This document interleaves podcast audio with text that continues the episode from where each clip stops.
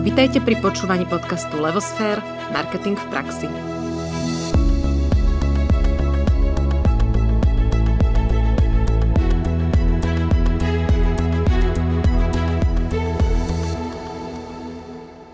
Vitajte pri počúvaní podcastu Levosphere Marketing v praxi, ktorý vám prinášame každý týždeň vo štvrtok. Pri mikrofóne Nadia Kacera spolu s Ankou Sabolovou. Keďže je obdobie Vianoc a k Vianociam patria príbehy, dnes sa porozprávame na tému storytelling s našim hostom Pavlom Minárom, jedným z najznámejších slovenských odborníkov na marketing. Dobrý deň, Pavol, vítajte v našom podcaste. Dobrý deň, ďakujem za pozvanie. Dobrý deň. Pavol, vy ste viac ako 21 rokov v reklame, marketingu, výskume trhu a v akademickom prostredí. Skúsenosti s prácou pre značky a klientov ste získali nielen na Slovensku a v Českej republike, ale aj v zahraničí. Z vašej bohatej praxe by sme spomenuli, že ste 16 rokov pracovali ako reklamný stratég v Istropolitana Ogilvy a následne ste pôsobili ako člen boardu a brand storyteller v Zaraguze. Ste držiteľ Klinca, Eurobest Awards a finalista Cannes Lions a Golden Drum.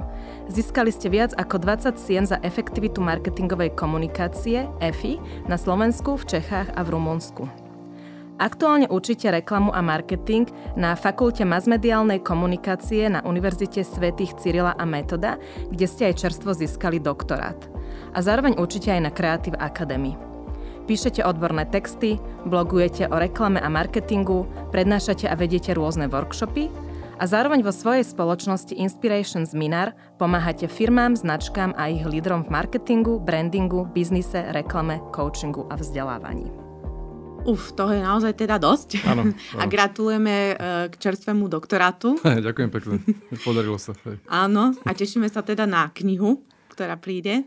Áno, chcel by som vydať e, knihu, ktorá má, taký, zatiaľ to má taký akože jednoduchý názov, že reklama. A chcel by som tam z niekoľkých aspektov sa pozrieť na reklamu. A jedna vec je urobiť taký, také stručné, nestručné, pomerne rozsiahle teda dejiny, dejiny reklamy od konca 19. storočia po súčasnosť s tým, že to nebudú že roky a mená, ale skôr to bude o tom, že si ukážeme, že ako sa mení životný štýl, ako sa mení kultúra, ako sa mení spôsob života, tak tak sa mení vlastne aj reklama. A chcem tam teda ukázať, že reklama, aby dosiahla nejaké že ekonomické úspechy, tak musí byť e, a je teda tá najúspešnejšia je späta, späta s kultúrou a s tým, ako ľudia žijú. Takže vlastne na takých akože časových prierezoch uh, uh, cez rôzne reklamy si ukážeme, že vlastne z reklamy sa dá tak trošku akože vydedukovať a zistiť, aká je dominujúca kultúra v danom čase. Je to veľmi zaujímavý spôsob rozmýšľania o reklame, lebo to, ja to potom používam vo svojej praxi. Mm-hmm. Be, bežne pre klientov, že uh, robíme tú reklamu tak, aby to nebolo len o danej produktovej kategórii, ale lebo ľudia nerozmýšľajú 24 hodín, 7 dní v týždni o produktoch a o značkách. Oni si žijú svoje životy, svoje radosti, svoje starosti.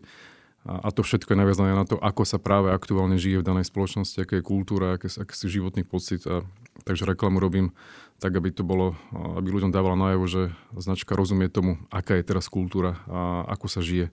A tak, tak je to jedna kapitola a potom, potom, potom tam bude niekoľko iných kapitol, rôznych kapitol, také akože vyvíjanie, ako sa vyvíjalo myslenie o reklame uh, za, za posledných 100 rokov, ale s tým, že nebude to myslenie o reklame akademikov, ale tých ľudí, ktorí niečo v reklame reálne robili, takže praktikov a niečo napísali na, rekla- na tému teória reklamy. Mm-hmm. A potom to bude niekoľko takých špeciálnych kapitol. Uh, jedna je taká pomerne taká, môže byť, môže byť taká, že atraktívna, to je, že dejiny sexuality v reklame tam bude.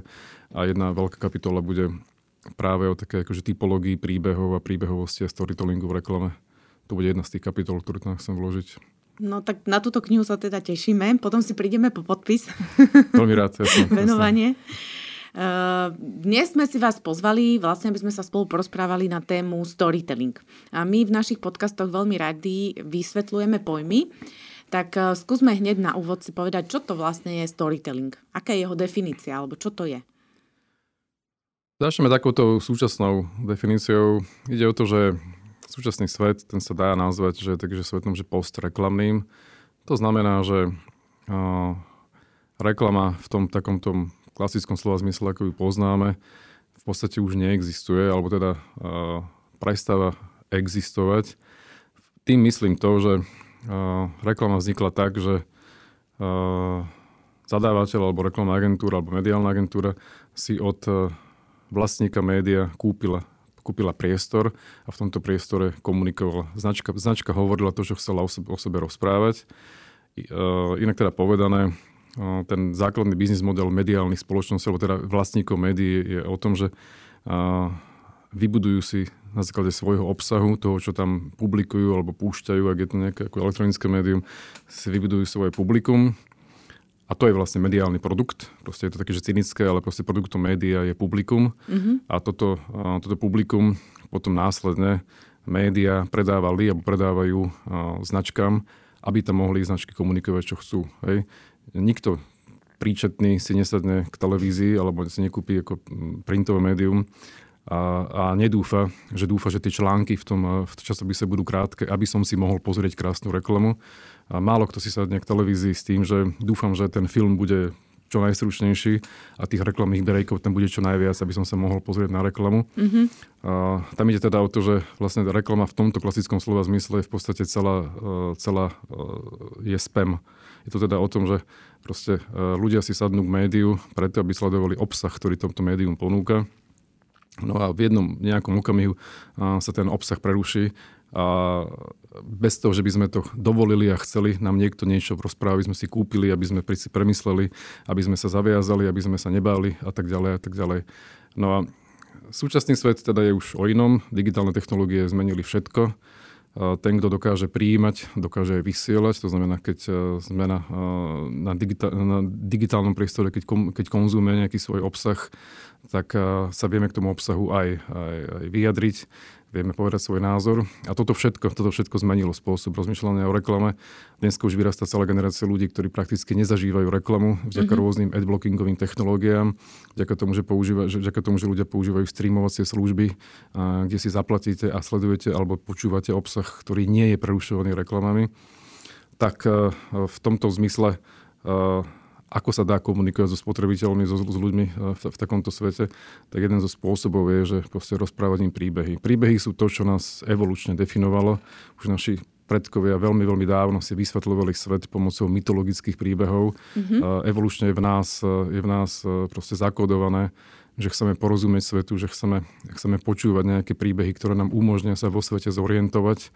A to je práve úloha príbehov, preto, sme, preto vznikla mytológia preto dnes sledujeme filmy, preto čítame knižky, teda niektorí, ktorí ešte stále vedia, že knižky existujú. A preto, preto počúvame rôzne príbehy. No a storytelling v tom našom slova zmysle, na, na ktorý sa pýtate, na rozdiel od, dáme si, dáme si definíciu, sporovnanie si to s reklamou. Reklama je to, čo značka chce o sebe povedať a storytelling, alebo teda iný, iný výraz môže byť ako taký akože content, to je to, čo spotrebiteľ ľudia chcú počuť alebo vidieť. Mm-hmm. Hej. Málo kedy je to to isté, niekedy sa podarí šťastná kombinácia, že reklama je presne to isté, čo ľudia chcú vidieť. Väčšinou je to, je to to, že to nejako pretrpíme, aby nás to veľmi neotravovalo ale sila príbehov je v tom, že chceme ich dopozerať, chceme, ich, chceme, sa tomu príbehu, chceme sa tomu obsahu venovať, chceme o ňom hovoriť. A hovorím, že v tom súčasnom svete, ktorý naozaj je, sa dá vnímať ako post reklamný. To post znamená, že proste skončila reklama v tom starom mhm. slova zmysle. Niekto hovorí a ten druhý nechce počúvať, lebo, lebo, lebo, ho prerušil, lebo sa prerušil obsah, ktorý ho pôvodne zaujímal, tak ten, v tomto zmysle reklama skončila alebo končí. No a, a jedným zo spôsobov, ako sa dostať k ľuďom s nejakou akože správou je, uh, je dať im príbeh, ktorý chcú počuť. Vyzerá také, že cynicky, že tak či tak ich chceme nejako zasiahnuť, ale ak uh, zoberieme do dôsledkov to, že príbeh je to, čo ľudia chcú počuť a to, čo mm-hmm. ľudia chcú vidieť, tak eh, musíme rešpektovať eh, všetky, celý ich životný štýl, ich hodnoty a tak. Proste inak teda povedané veľmi jednoducho nesmieme ich svojou reklamou otravovať, ale musí to byť taký príbeh, ktorý reálne že chcú počuť. Tak v tom prípade už to nie je cynické, ale už to je tak povedať, že obohatenie ich sveta o príbeh, ktorý predtým možno, že nevideli, alebo ho videli inak stvárnený, alebo je inak zaujímavý a podobne. Mm-hmm. Dá sa povedať, že sa to, ako sa príbehy podávajú v histórii vyvíjal. Vy ste to na začiatku spomenuli, že budete to rozbrať vlastne aj v knihe, ale na Margo teda reklamy, ako sa vyvíjala reklama. Tak dá sa to preniesť aj na príbehy, že sa zmenila tá forma storytellingu od tej mytológie až do súčasnosti?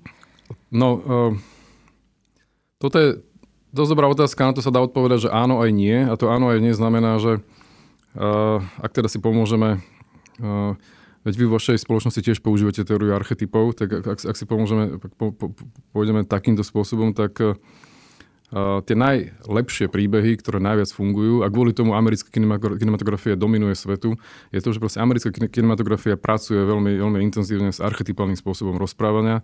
Ten mm-hmm. archetyp podľa, podľa Junga, teda veľmi, veľmi stručne, to sú formy obsahy kolektív, kolektívneho, kolektív, kolektívnej povahy ktoré sa objavujú v našich individuálnych nejakých snoch, túžbách, ale aj v univerzálnych rozprávaniach, či už mytológiách alebo rozprávkach. Hej. Veľmi stručne archetyp, teraz dúfam, že posluchači neodišli. Podľa mňa zbystrili pozornosť akurát. Že, že, dali sme akože akademickú 10 sekundovku. Ale ide o to, že uh, jeden zo spôsobov, ako sa dá vysvetliť ľudská psychika je tá, že ľudská psychika uh, samozrejme reaguje na vždy nejaký ten súdobý alebo súčasný svet a isté, že teraz, teraz žijeme inak, ako sme žili v stredoveku, teraz žijeme inak, ako sme žili pred 30 rokmi na konci, na konci, na konci komunizmu. A, a, čo sa týka povedzme, že vonkajších prejavov a toho spôsobu života, používania nástrojov a technológií, ale súčasne, súčasne a, a kvôli tomu stále, keď, keď čítame, keď čítame antické báje, alebo keď proste nám niečo povie, nám niečo, e, nejako v nás zarezonuje starý film spred 50 rokov, alebo povedzme spred, e, pred 400 rokov nejaká Shakespeareová dráma, tak e, ten, tá sila je v tom, že to sú príbehy, ktoré používajú tak povedať, že väčšie ľudské zápletky a problémy. Mm-hmm. A z tohto pohľadu sa dá povedať, a je to, je, je to jedna z takých veľmi relevantných sociopsychologických teórií, že vlastne ľudská povaha vo svojej podstate sa nemení, Mení sa len to, akým spôsobom reagujeme aktuálne na podnety sveta, ktoré proste v minulosti neboli. A o tom je tá základná teória archetypov a o tom je e, aj sú aj rôzne typológie príbehov. V literárnej vede to je naratológia. E, e, naratológia to je veda o príbehoch. A, a aj keď to je veľmi akože prekvapivé, aj keď to je veľmi také akože pre ľudí to môže byť také akože zarážajúce, ale povedzme v tak rozsiahlej krajine ako je Rusko, taký veľký ruský naratológ, volá sa Vladimír Prop, má takú knižku, volá sa tak e, veľmi tak akože by som povedal, že nie veľmi atraktívne. Volá sa, že morfológia rozprávky. A, a on na tak obrovskej krajine, ako, ako má Rusko, identifikoval len niekoľko základných typov rozprávok. A vo, všetkých, vo všetkej tej databáze obrovského množstva ruských rozprávok a, a to s tým, že, že poukázal na to, že tie základné príbehové kódy a rámce, tie zápletky sú vlastne stále rovnaké. Akurát sa mení to, že raz je to princ a inokedy, inokedy, je, to, inokedy je to tretí syn, a raz je, raz je to vladár a potom je to, potom je to kačka alebo mm-hmm. nejaké, nejaké iné zvieratko, ale tá základná príbehová zápletka je v podstate rovnaká. A rovnako sa, dá, sa dajú sledovať aj iné, uh, iné teórie príbehov, taký ako uh, veľký francúzsky štrukturalista, narratolog Roland Barthes, ten tiež vlastne urobil také základné príbehové schémy a ukazuje sa, že je to teda veľmi prekvapivé, ale že proste tie príbehy, tie príbehy sa dajú typologizovať do takých základných akoby rastrov. Zase taký iný taký angličan Christopher Booker vydal takú obrovskú knihu, ktorá sa volá Seven Basic Plots, sedem základných zápletiek, mm-hmm. kde na mytológii, na náboženstve, v celom svete, na, na, na, na dráme, na románe, na, na opere, na filme ukazuje, že vlastne všetky príbehy, ktoré sa kedy rozprávali a rozprávajú, rozprávajú e, v ľudstve a na Zemeguli, sa dajú vlastne typologizovať do siedmých rôznych, rôznych základných typov. Tým chcem povedať e, to, že vlastne, že ten tvorca, ktorý, ktorý robí nejaký svoj príbeh, či už vedome alebo nevedome, väčšinou je to nevedome, ale pracuje s nejakým ako základnou ako príbehovou zápletkou, ktorá sa vždy dá adaptovať na súčasný moderný svet, ale v podstate, v podstate je tam, sa tam hrá sa tam jeden, jeden z takých že väčšine, väčšine živých, intenzívnych ľudských príbehov. Práve to nás na tom zaujíma, lebo proste, ako som hovoril, my sme vznikli tým, že sme si pri ohni rozprávali mytologické príbehy, ktoré nám pomáhali porozumieť svetu a tieto, tieto, táto túžba porozumieť svetu v nás, v nás ostala. A jeden zo spôsobov, ako, sa, ako, sa, ako si rozprávame, ako, ako si dávame možnosti porozumieť svetu, sú práve príbehy. No a tie základné záhady života sú v podstate rovnaké. Nech, nech, už, nech už žijeme v akékoľvek, akékoľvek dobe. Tak preto sa tie príbehy hľadiska štruktúry, hľadiska, obs, hľadiska hľadiska akoby základného kódu sa nemenia. Mm-hmm. Ale samozrejme mení sa, uh, mení sa tento, mení sa ten, to, ako sa ten obsah prerozpráva. Hej. Príbehy o mačke a myši, Tom a Jerry, to je, to je, to je príbeh o tom, ako, ako, ako, ako zlo ako zlo je na, na konci porazené. Ale tá mačka a myš to je v podstate to isté, ako je príbeh, ten Tom a Jerry to je vlastne to, isté, to isté, ako je príbeh e, Davida a Goliáša. Mm-hmm. Hej? Takže len tým sa len ukázať, že, vlastne, že, že, že aby sme sa nedali niekedy zmiasť tým, že niečo je kreslené a vzniklo, a vzniklo niekedy e, v 40. rokoch v Amerike a niečo, čo vzniklo pred e, cirka 3000 rokmi a ono to môže mať stále ten istý príbehový raster, ale si vôbec nemusíme uvedomať, že je to vlastne to isté. Mm-hmm. Hej? Ja som raz čítala takú štúdiu o tom, že vlastne Disneyovky, rozprávky, že presne sledujú takých 7 e, schém, ako sa v podstate dá ano. rozprávka alebo príbeh vybudovať. Ano.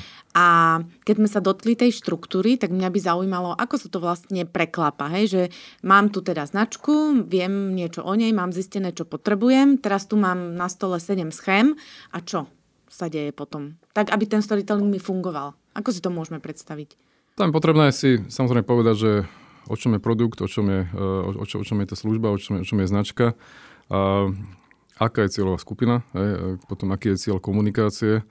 A potom sa, sa treba pozrieť na to, že ako sa komunikuje v danej celej kategórii, to je veľmi dôležitá vec. Tá kategória, teda to, aby sme vysvetlili úplne všetkým, je, je teda to, že uh, produkty sa delia do rôznych kategórií. Proste je pivo, je, je jogurt, je, je auto a tak ďalej, a tak ďalej. A proste ak, ak máme nejaký produkt, tak proste patríme do nejakej kategórie. No a ono to veľmi, veľmi prekvapivé, ale v reklame, keď sledujete vlastne komunikáciu v rámci celej kategórie, tak zistíte, že tá kategória má nejaké také ako jednot, znaky, pretože všetci majú pocit, že takto sa má komunikovať v kategórii. Hej? To, sa, to sa dá nazvať, že kategoriálna ortodoxia. Napríklad proste uh, pivné značky považujú samozrejme, že, že tam musí byť nejaká skupina akože veselých mužov, sem tam aj nejakú tú ženu, lebo výskumy ukazujú, že pivo pijú aj ženy a ako sa zabávajú. Hej? No a potom, a, a, a, tak, a takto je to rôzne. Proste, uh, automobilky sú o tom, že to, je to taká tá klukatá serpentína, uh, je taká cesta je poliata čerstvou vodou, aby sa to celé, celé tak lesklo a to auto tak ide a akože vyberá, vyberá tie zákruty, nejaké tie listy sa tam akože krútia za tým, za tým autom. Poisťovníctvo všetko musí byť o tom, že nám povedia, že ten svet je bezpečný. Mm-hmm. Ako, tak je to. Hotely hovoria o tom, že u nás sa dobre vyspíte a dobre sa vás postaráme. Hej. No takže táto kategória ortodoxia nám dá taký, takú základnú informáciu, že a, ako sa komunikuje v konkurenčnom prostredí. A teraz príde taká tá, pre mňa tá zaujímavá, zaujímavá, zaujímavejšia časť. E, je dobre si pozrieť, aká je nejaká že kultúrna situácia, čo sa deje v spoločnosti, po čom ľudia túžia, čo sa im nedostáva, čo nemajú, a, alebo čoho majú nadbytok a značky, ktoré majú, majú odvahu, e, môžu potom ísť e, s komunikáciou, ktorá je viacej postavená na nejakým psychologickom takom ponore do túžieb ľudí, ktorí e, v reálnom živote, povedzme, tie túžby sa im nenaplňajú.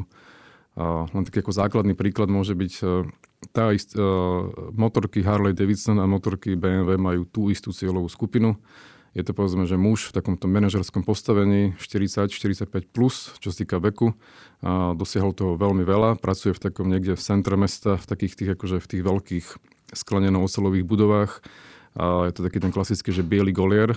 Hej, a tým, že má manažerskú, manažerskú pozíciu, tak ako je to taký ten, že vládca sveta, minimálne toho svojho mikrosveta. Hej. Mm-hmm. No a BMW motorky mu hovoria, že je to the ultimate driving machine, to znamená, že mu rozpráva, že tak ako vládneš uh, svojmu svetu, keď pracuješ, tak si potom zajazdi dobre na, na tejto našej motorke, lebo tak či tak budeš vládnuť tomu svetu, lebo máš tú najlepšiu, najlepšiu mašinu, s ktorou si môžeš dobre zajazdiť. Tomu istému mužovi hovorí Harley, Harley Davidson, že ak 5 e, dní v týždni musíš byť proste, akože musíš pracovať a musíš nosiť tie obleky a tie, a tie biele košele a musíš sa na každého usmievať, lebo oddelenie ľudských zdrojov ti hovorí, že už sa nemôže, už sa nemôže na podriadených kričať a že musíš byť akože taký, že ten dobrý šéf. Tak minimálne cez víkend proste môžeš byť to čo, to, čo sa ti nedostáva v reálnom živote, v tom, v tom pracovnom živote, v tom reálnom. To znamená, že dáš si dole tú košelu, ukážeš, že máš tetovanie, a minimálne dva dní sa nebudeš holiť a, a proste vyrazíš na, na motorke do nejak, na nejaké vidieckého sídla, myslím teda do nejaké, na, nejak, niekam na vidiek a, a bude ti robiť dobre, že povedzme, že okolidúci sa te boja, hej? že ťa považujú za renegáta. Mm-hmm. Hovorím, to je tá istá cieľová, to je tá istá cieľová skupina, dve odlišné, dva odlišné spôsoby realizácie. Ten, to BMW, to je štandardný, tak povedať, sa to nazýva, že že, že lifestyle, alebo teda životno-štýlová komunikácia. Tá životno-štýlová komunikácia, ináč o tom píšem aj v tej, v tej dizertácii a teda budem písať aj v tej, tej knižke, tá životno-štýlová životno-štýlová komunikácia je, je o tom, že tak povedať sa nastavuje zrkadlo a predlžuje sa ten životný štýl cieľovej skupiny. Vy žijete takto, ste bohatí manažéri, ja, ja vám dávam, ja vám dávam motorku, ktorá bude symbolizovať váš status, váš životný úspech. Hej? A, a naproti tomu tá archetypálna komunikácia, ktorá je postavená na sile veľkého príbehu, a, tak tá, tá, tá hovorí, že vy žijete takto, ale ja viem, že niečo vám v živote chýba. Mm-hmm. Chýba napríklad autenticita, chýba vám, chýba vám uh, taká akož neviazanosť, chýba vám neformálnosť, chýba vám sloboda a ja ti ju dávam tým, že tu máš renegátsku motorku, s ktorou si, s ktorou si zajazdíš horšie ako s BMWčkom, pretože proste jazdné vlastnosti nie sú také dobré ako BMWčka. Je to hlučnejšie, je to smradlavejšie, ale je to Harley Davidson, s ktorým, s ktorým si renegát, s ktorým nie si pán sveta. Hej? Mm-hmm.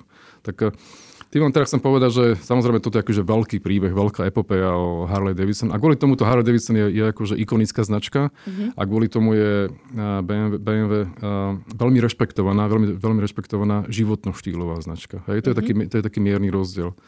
No ak sa podarí uh, nejakej, nejakej, nejakej značke alebo týmu, ktorý pre ňu pracuje, nájsť v ľudskom, ľudských životoch niečo, čo ľuďom povedzme, že chýba, nedostáva sa, nedostáva sa im a, a porozpráva im nejaký taký ako veľmi zaujímavý príbeh, taký ako základný, esenciálny ľudský príbeh, tak sa tak to môže byť veľmi úspešné. Mm-hmm. V roku 2007 proste uh, bol to muž, to, to je treba povedať, bol to muž, uh, pracovník uh, reklamnej agentúry Ogilvy Mader v Toronte, uh, si proste prečítal výskum, v ktorom sa hovorí, že je to z roku 2007, takže tri štvrtiny vtedajších žien v celosvetovej populácii sa cíti nekomfortne, nepohodlne v tom, aké existujú spoločenské normy krásy mm-hmm. medzi ženami.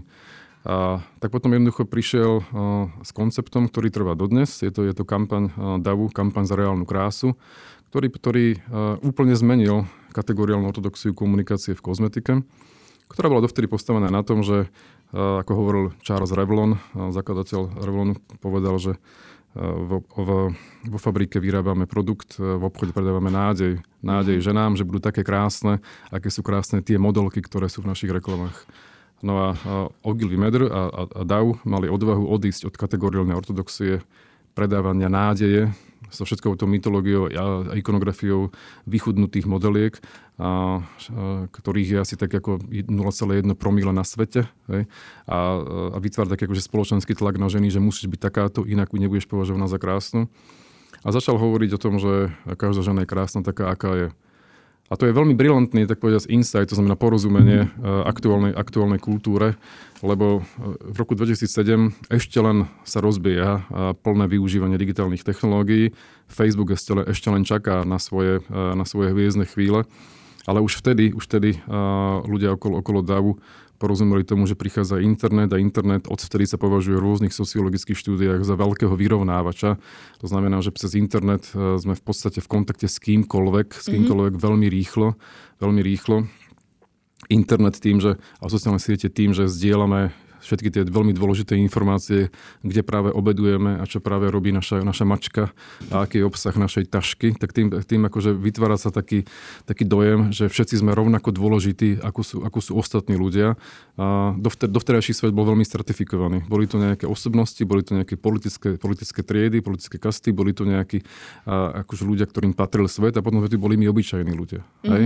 A internet e, prichádza s tým, že všetci sme si rovní. Hej? A to je obrovská veľká túžba, ktorá je, to je, ktorá leží v koreňoch západnej civilizácie, je túžba po rovnosti.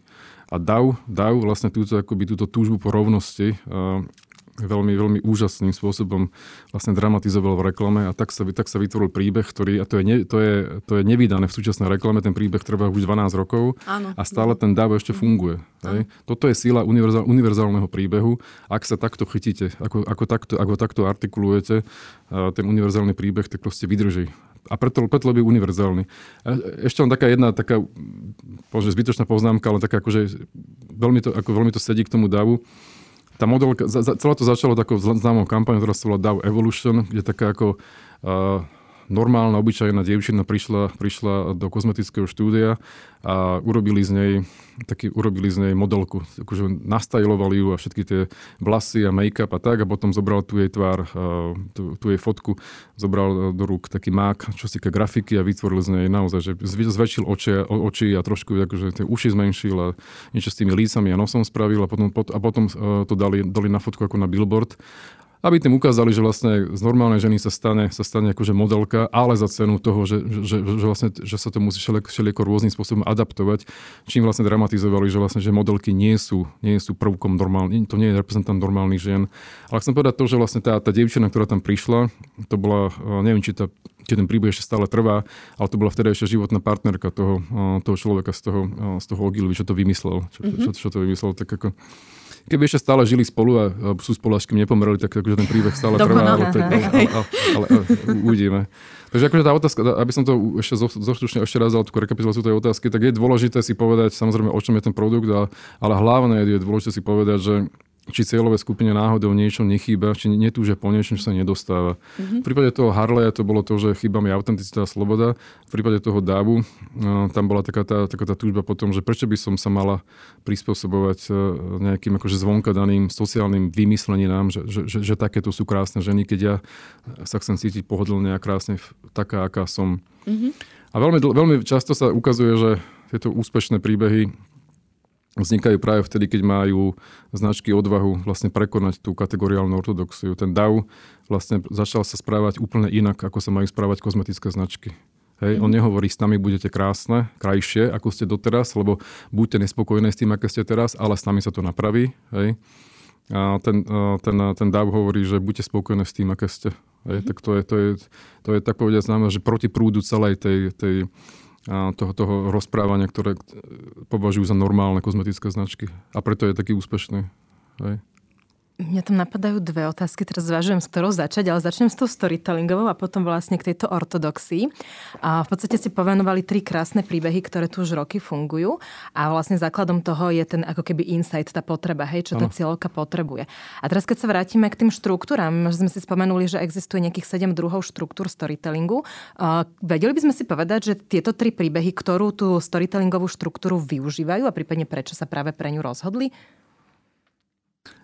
Hej, uh, napríklad, uh, napríklad tento, tento DAO, tento DAO, tak to je, uh, po anglicky je to, že from rags to riches, to znamená, že taký, akože, taký príbližný preklad môže byť uh, taká tá adaptácia toho románu Charlesa Dickensa, že, že zo, zo žobráka sa stal král. Mm-hmm. Hej, to je ten, tak uh, to je o tom, že uh, to sú tie veľké, veľ, väčšie príbehy o tom, že obyčajný človek, či v našich verziách je to hlupý, áno, v podstate, mm-hmm. ale, ale, ale, alebo, alebo je, to, je, to, je to taký ten tretí brat, ktorého každý, každý, každý ho, ho akože odsúva a považuje ho za, za hlupáčika, lebo však je tu ten silnejší, ten prvorodený a ten druhorodený, ktorý a, robí to, čo robí prvorodený. A napokon, napokon v tých našich rozprávkach vyhráva ten, a, ten treťorodený, ten, ktorý bol vždy podceňovaný tak je to taký, že väčší príbeh o tom, že, že aj ten podceňovaný, aj ten, kto, kto, kto nie je celebritou, ten, kto nie je rešpektovaný, že napokon tomu patrí svet.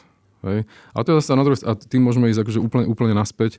A je, je, to, je, to, je, to, je, akože, to, je, to je iná adaptácia tých, tých veľkých akože biblických príbehov o tom, že tým poníženým napokon ten svet bude patriť. Hej. Tí, tí, tí, ktorí, tí, ktorí sú utláčaní, že napokon im bude svet patriť. Tak akože toto je, povedzme, ten From Rex to Riches, to je teda o tom, že, uh, že uh, tento svet patrí, patrí nám všetkým obyčajným, normálnym a, a nepatrí tým, tým veľkým celebritám. Hej, nepatrí kráľom, nepatrí panovníkom, pat, pat, patrí iba nám. Tak, a, a potom povedzme ten, ten, ten Harley Davidson, on môže byť, on môže byť, každý príbeh má svoju, takú sa to nazýva, že, že odvratenú stranu, tieň, alebo dark, to je, to je zase tá terminológia z, z archetypálnej psychológie, Uh, lebo však vieme, že v živote to tak je a je to aj v príbehoch, že nie vždy to dobro zvýťazí nad zlom. Niekedy sa stane to aj to, že uh, toho, toho vraha v tej detektívke neodhalia, hej? Uh, alebo že zlo nie je potrestané. Takže akože tá odvratená strana príbehu, tá, tá, tá dark side príbehu ma, ma, nás tiež akože fascinuje.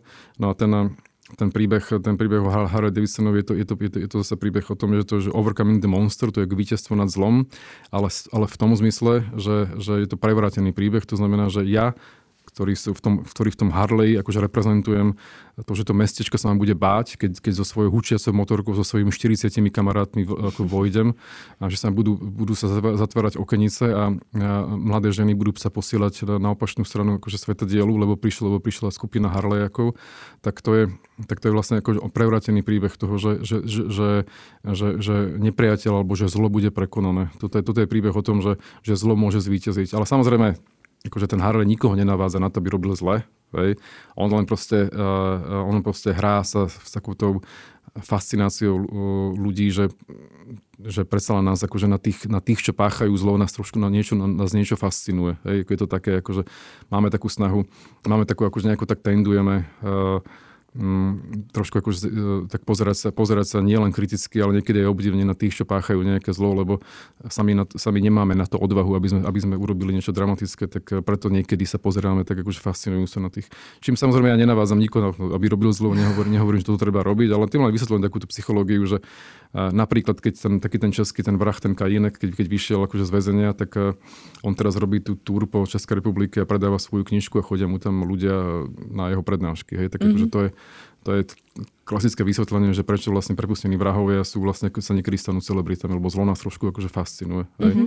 Nehovorím, že opäť teraz, že Harley Davidson je o, o vrahoch, ale je, on sa hrá s takouto, takouto ľudskou túžbou, že nebyť vždycky korektný. Mm-hmm. Dáva priestor tomu tieňu, áno, hej, ktorý áno. ako keby áno. potlačame. Myslíte, že má v archetype, že outlaw?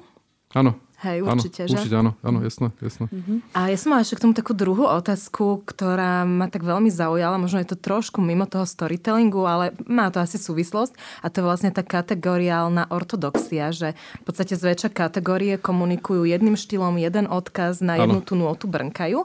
A príde mi to, ako my nie sme z reklamnej branže s Naďou, čiže pre nás je to vždy taká akože aj filozofia, že my tvrdíme, že však treba vyrušiť toho človeka, že keď všetci komunikujú nejak, tak keď začneme my komunikovať inak, tak prirodzene zasiahneme. Že prečo sa vlastne firmy alebo aj agentúry povedzme boja vysť z tejto kategoriálnej ortodoxie. Ako na jednej strane je tam istota, že to funguje, ale na druhej strane je tam obrovské riziko, že nás nebude počuť, lebo tak rozprávajú všetci. To je...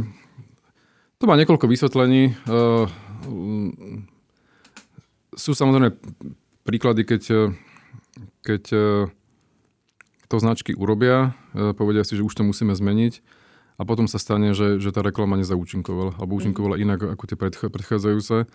A, takže do, dovnútra tej značky, do toho, ako do toho priestoru, do na značky dovnútra, do, do, medzi, medzi tých ľudí sa tak povediať na, na, na dlhú dobu sa zakóduje, že, ak robíme pokusy a experimenty, tak to proste nevíde. Pamätáte si, ako to bolo pred, pred troma rokmi, čo sa stalo? Fú, to už nechcem opakovať, skoro ma vyhodili. Uh-huh, Hej? Tak e, toto je jedna vec, ale samozrejme tam, tam vždy môže byť uh,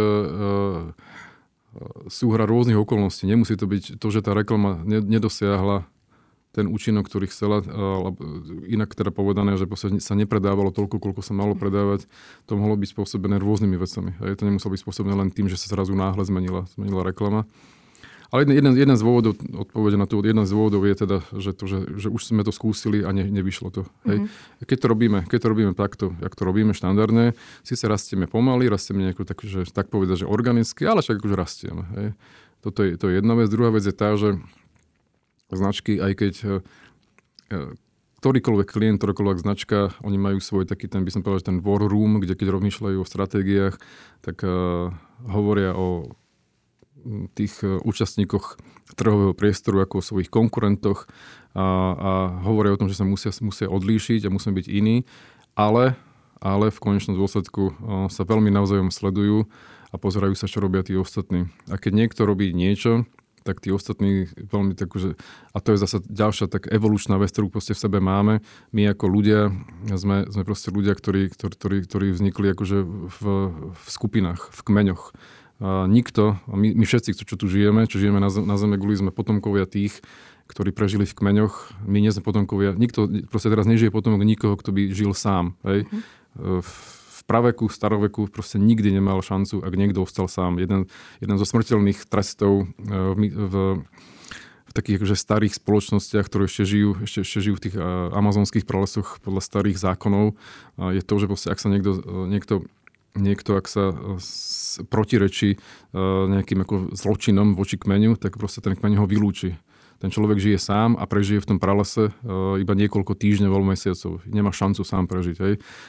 Toto, to, toto kmeňové vedomie v nás proste je. Hej keby teraz začalo tu na, tom, na tomto štúdiu a začal by tu akože, uh, začalo by, a bolo by nás tu viacej, keby nás tu bolo 40, bol, to bol taký prieskum, taký, taký, ako, taký, akože, taká, taký experiment, že uh, bolo 40 rôznych ľudí v nejakej miestnosti uh, s tým, že, sú to, že pošiel tam, iba jeden z nich bol tá skúmaná osoba. Hej? Mm-hmm. Tí, tí, ostatní, tí, ostatní boli, tí ostatní boli najatí herci. A, a informácia bola, že čakáme tu na, na pracovné interview. Hej? A spod dverí, to bol nejaký hotel, a spod dverí do tej zasadačky začal pomaly prichádzať dym. Hej?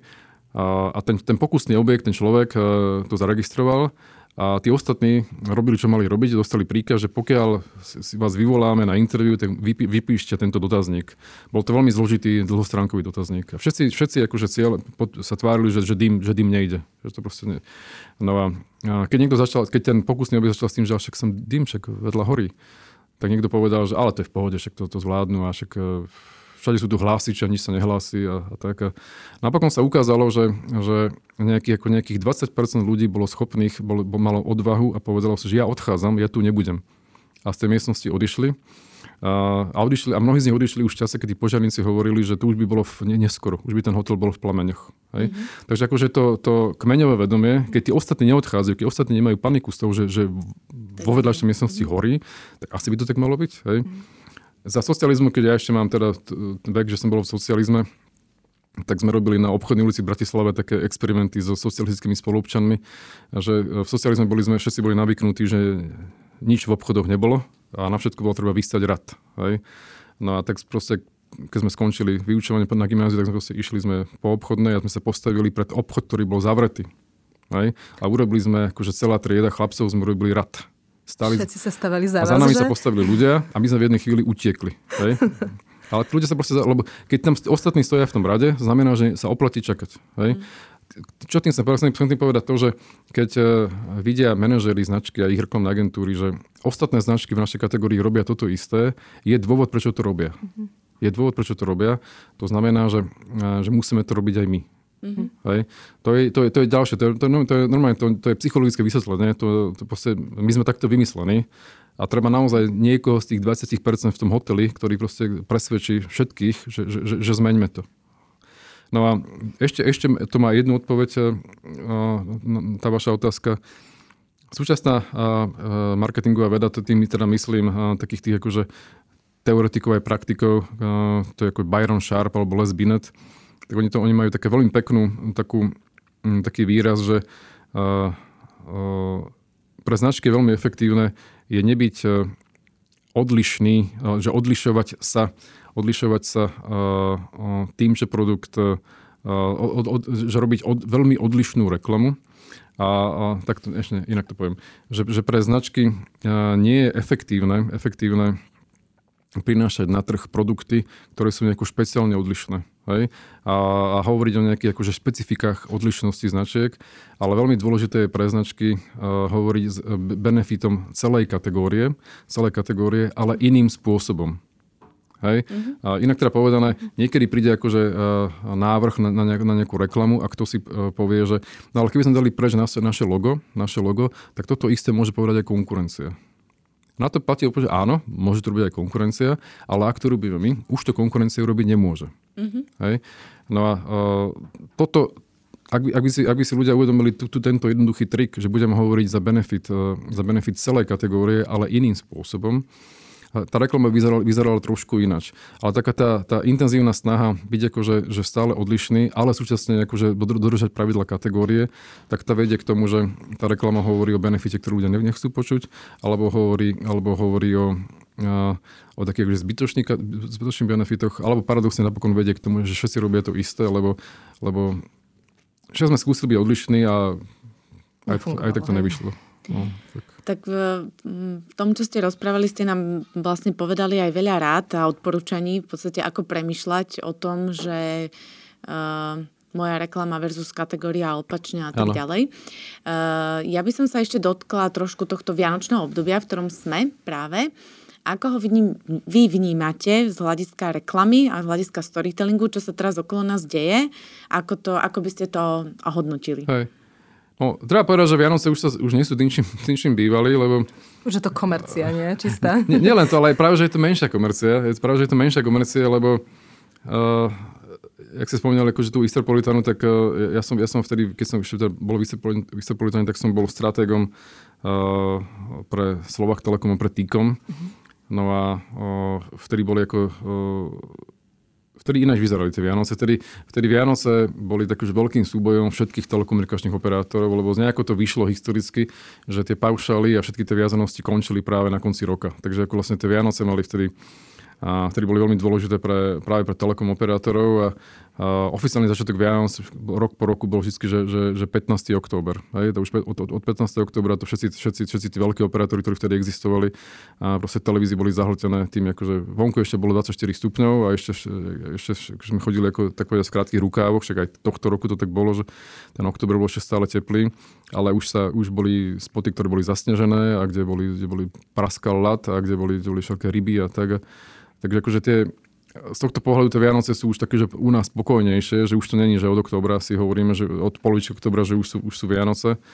Už, to, už, už je toho trošku, trošku menej, to je jedna vec. A druhá vec je tá, že Vianoce sú pre mňa také akože pekné v tom, že uh, v britskej reklame je nejaký taký, proste je tam nejaký taký úzus, že to najlepšie, čo britská reklama ponúka, sú práve na Vianoce. Tak akože a z roka na rok uh, naozaj sa oplatí sledovať práve tú britskú reklamu už 10 rokov John Lewis, čaká, čaká sa s tým, že čím príde taký ten obchodný reťazec John, John Lewis, čím príde, lebo John Lewis už, už 10 rokov ako robí takú, ako, že takto to má vyzerať uh, tá, tá vianočná reklama. Tak uh, a z času na čas aj z mimo, mimo britských tvorcov sa, sa, sa vyskytne niečo, čo je mimoriadne zaujímavé. V roku 2015 taký ten osamelý starý otec, ktorý vlastne vy, vyhla, ohlásil svoju smrť aby konečne jeho deti prišli z celého sveta spolu oslaviť Vianoce a podobne. Vždy, každý rok niekto sa ohlási s takým tým uh, takým tear dropping, takým tým, takým, takým tým slzy vyháňajúcim takým tým uh, príbehom, tak pohľadu sú Vianoce veľmi pekné. A Vianoce tak prirodzene vytvárajú takú tú, takú, tú, takú tú príbehovú štruktúru, že niekto je osamelý a túži, túži po spoločnosti, alebo že tí, ktorí uh, počas celého roka sa nerozprávali, tak práve na, na Vianoce by sa mali, by sa mali, uh, by sa mali spojiť. Tak to sú také tie príbehy o tom, akože tom, povedzme, že zno, znovu zrodení. To znamená, že prekonám svoje rozpory a poviem svojej uh, nejakému svojej cére alebo komu, že, že buďme predsa len spolu. Teraz som citoval jeden nemecký spot pred dvoch rokov, presne mm-hmm. o, tom, o, tom, o, tom, o tom toto bolo. Tak Uh, tie Vianoce hrajú sa vlastne s, jedno, s, jed, s niekoľkými takými základnými príbehovými schémami. Hlavne je to o tom, že uh, ukážte aj tomu, kto celý rok je vylúčený a osamelý, že na neho myslíte. To je jedna zo základných príbehových schém Vianoc, lebo na Vianoce by nemal byť nikto sám. Hej. Tak uh, a zasa, tým, že si to niekedy si to vlastne ani neuvedomujeme, ani si to neuvedomujeme, že z roka na rok sa táto základná príbehová schéma opakuje, ale vždy je inak artikulovaná, je inak nasnímaná, tak nás to, ani, tak nás to trošku ani, ani, ani si to nevšimneme, že, že, že je to to isté. Ako ten, ak som spomenul toho Johna, John, e, toho Johna Lewisa, tak ten terajší príbeh o takom dráčikovi, o, tak, o, tak, o takom dráčikovi, ktorý je vylúčený zo spoločnosti, lebo všetko pod, podpáli, lebo proste je dráčik, hej, tak ako, keď je zrušený, tak chrlí oheň tak e, je vlastne veľmi podobný e, e, príbehom, ktorý už ktorý kedysi bol pre Johna Lewisa o tom, o tom že na mesiaci žije osamelý starý, starý muž. Ale je to veľmi, je to, je to príbehov, je to, je to to isté v podstate akurát, že, že je tam postavené, sú tam iné rekvizity a iná, iná tak akože tá príbehová realizácia, ale príbehová schéma je, taká, je tá istá. A, a rôzne iné príbehy, ktoré, majú, ktoré sú rovnaký, rovnako, rovnako štrukturované, akurát sú zabalané do iného príbehu. Apple a Frankenstein je presne to isté, ako je terajší Dráčik a, a, a John Lewis. A to vôbec nie je kritika. Ja to vôbec, mm-hmm. ja to vôbec nekritizujem, ale to je... To je to, čo funguje. To je to, čo to funguje. Presne no. tak. To je to, to, čo funguje a, a tá, a, v čom spočíva vlastne kreativita tvorcov je to, že a, tú základnú príbehovú schému treba urobiť tak, aby si niekto neuvedomil, aby si málo kto uvedomil, že vlastne teraz citujem túto príbehovú schému, ktorá už bola mnohokrát obohraná a, aby si to poste, a, a, a súčasne, aby som vyvolal ten emočný účinok, napríklad teda to, že na, na Vianoce by, by nemal byť nikto sám. Tak to v podstate to, čo ste povedali na začiatku, že keď máme nejakých sedem základných štruktúr storytellingu, tak už len z toho princípu oni sa asi do kolečka točia, lebo ano, je ano. len sedem a jedine ten kontext a ten obsah sa vlastne celý mení. A tí ľudia, keď to vnímajú ako tí konzumenti, tak si to vôbec nemajú šancu uvedomiť, že to vlastne to isté, len prerozprávané nie cez Frankensteina, ale cez Dráčika. Presne tak, presne a tak. Keď to tak zoberieme, že je veľmi silná je vlastne tá britská reklama vlastne na tieto Vianoce, tak ako to vnímate na Slovensku? Nemusíme tento rok, a, ale môžeme aj z minulosti, že ktorá pre vás bola storytellingovo najlepšie zvládnutá reklama počas vianočného obdobia, alebo čo je tu taký ten, že, že povedzme to, že best practice slovenskej reklamy z pohľadu storytellingu? Mm-hmm. Čo sa týka vianočnej reklamy? Vianočnej, no tej vianočnej. Hej. Hej. Tak aj, teraz bude vyzerať tak smiešne, ale budem akože, akože hrať svoju, svoju polievku, tak ako uh, keď som teda bol v a robil som pre ten telekomatíkom, tak uh, naozaj ten, ten koncept storytellingu uh, bol súčasťou stratégie Telekomu a, alebo T-komu, obidvoch značiek. Oni, oni, oni, oni to pre, prevzali a tak tam sme mali rôzne, naozaj rôzne príbehy, ktoré boli rôzne, rôznym spôsobom ako také akože dojímavé alebo atraktívne. Či už to bolo od, od také akože príbeh o, o zvieratkách rôznych, alebo to bol príbeh o, o Santa Clausoch, ktorí, ktorí vybiehajú do, splniť si svoju, svoju misiu a túžbu. A možno taký naj, najzaujímavejší pre mňa vzhľadom na súčasnú situáciu vo svete a aj na Slovensku je príbeh o takom, keď boli v roku 2010 majstrovstvá sveta vo futbale v Južnej Afrike. Slovensko sa tam kvalifikovalo. No a tú kampaň, ktorá bola pred majstrovstvami sveta, a majstrovstvá sveta bývajú, bývajú, bývajú v lete, tak protagonistom tej, tej kampane bol africký chlapec Černoch, ktorý, Černošku, ktorý sa volal Dede. Hej? A bolo to o tom, že Dede si na internete našiel futbalistu, ktorý, ktorý ho fascinoval a chcel sa mu strašne podobať tým, ako hrá a tým, ako vyzerá. A to bol futbalista menom Hamšik. Hej? Hamšik bol už vtedy akože hviezda. No a no, tá kampaň s tým Dedem bola taká, a, a to, celé to bolo naviazané na tom, že, že futbalisti idú do Afriky a ten Dede ich tam vítal. Hej.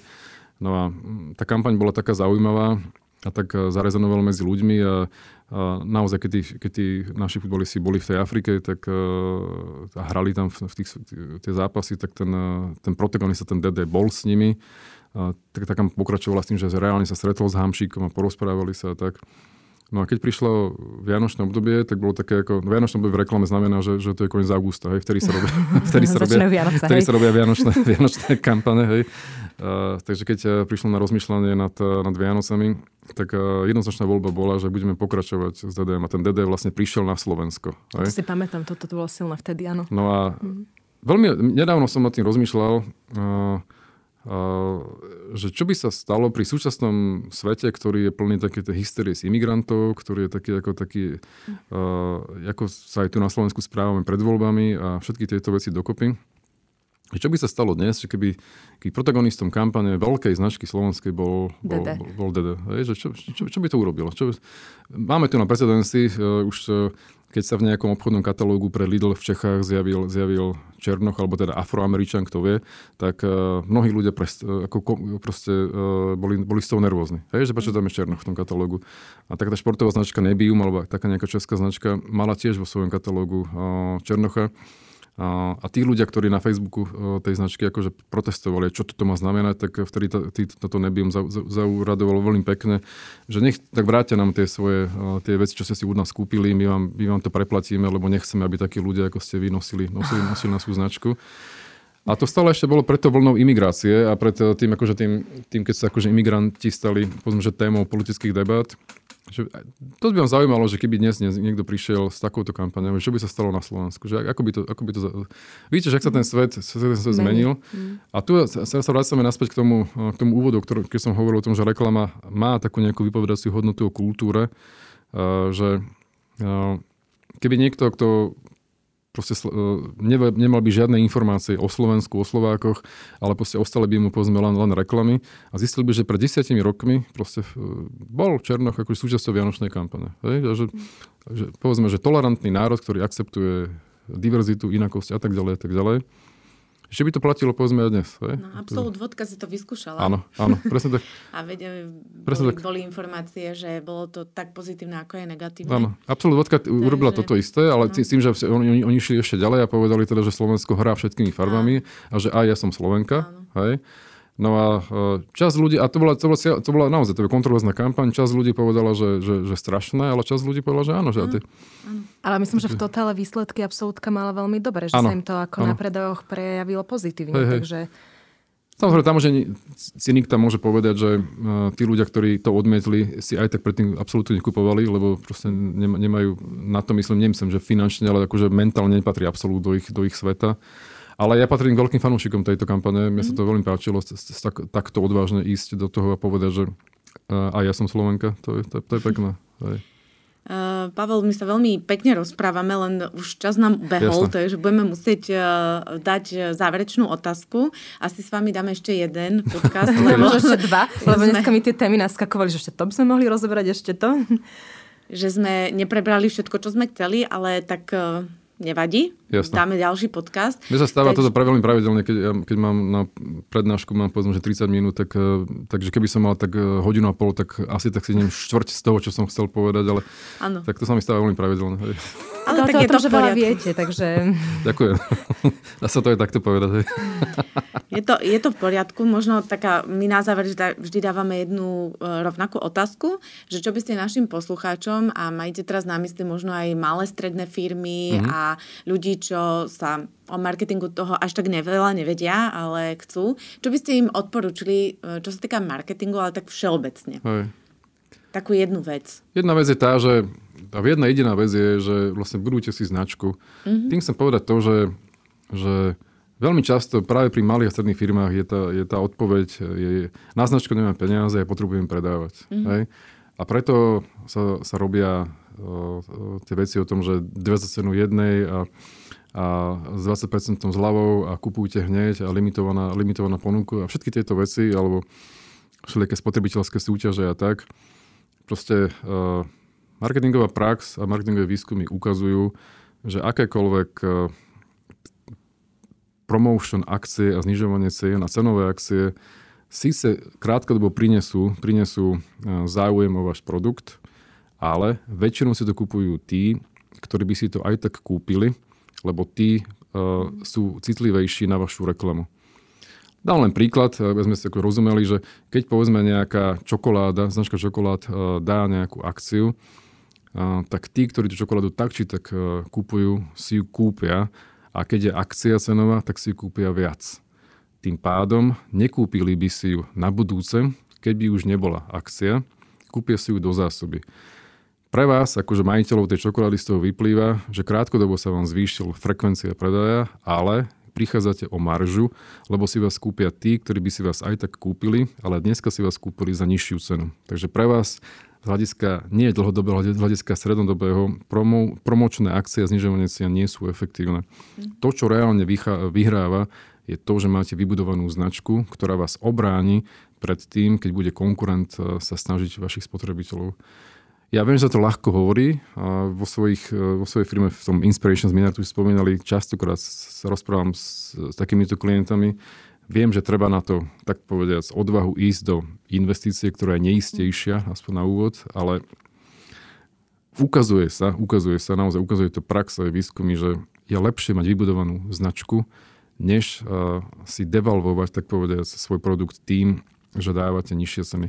Ja som sa, ja som sa keď som pracoval v Českej Zaraguze, tak uh, tam sme pracovali pre, sa môžem to hádam povedať, je to čokoláda študentská pečať, čo patrí takým akože striebrom československým, to je jedna z, mála značiek, ktorá prežila vlastne ten uh, pád komunizmu a, a, a slobodný trh. A dlhodobo tá značka bola ťahaná len promočnými akciami, len znižovaním cien. Až napokon vyrastla generácia ľudí, ktorá nechápala, nechápala kde, kde je hodnota za tou značkou, prečo by mali platiť plnú cenu, keď, je, keď si zvykli na to, že, že tá čudenská beča je ťahaná len, len, len, len znižovaním cien. A potom sme mali pomerne veľa roboty s tým, aby sme znovu naučili ľudí vnímať hodnotu tej značky. Inak teda, in, inak, aby sa vráť, inak teda povedané, ak si ľudí naučíte na to, že predávate len so zľavou, tak budú čakať na vašu zľavu. Už sa k vám proste, nevrátia sa vám vtedy, keď nebude zľava. A to je, to je tak povedať smrtiaca špirála, lebo proste stále budete musieť, lebo, lebo, lebo si ľudia zvyknú na zľavnenú cenu a potom budete musieť znižovať ešte viac. Ďakujeme pekne za vaše slova aj za celý podcast. Hm. Želáme všetko dobré. Ďakujem pekne. A Veselé Vianoce všetkým, ktorí nás počúvajú. Podobne želáme aj my a lúčime sa aj s vami, naši poslucháči. Um, počujeme sa opäť vo štvrtok pri ďalšom vydaní podcastu Levosphere Marketing v praxi. No a veríme, že aj dneska ste sa niečo nové, inšpiratívne a zaujímavé dozvedeli. A samozrejme nezabudnite sa stať odberateľom našich podcastov, dať like našim sociálnym sieťam, či už Facebooku, Instagramu, LinkedInu alebo prezrieť našu webku. Ďakujeme, majte sa krásne všetci. Majte sa.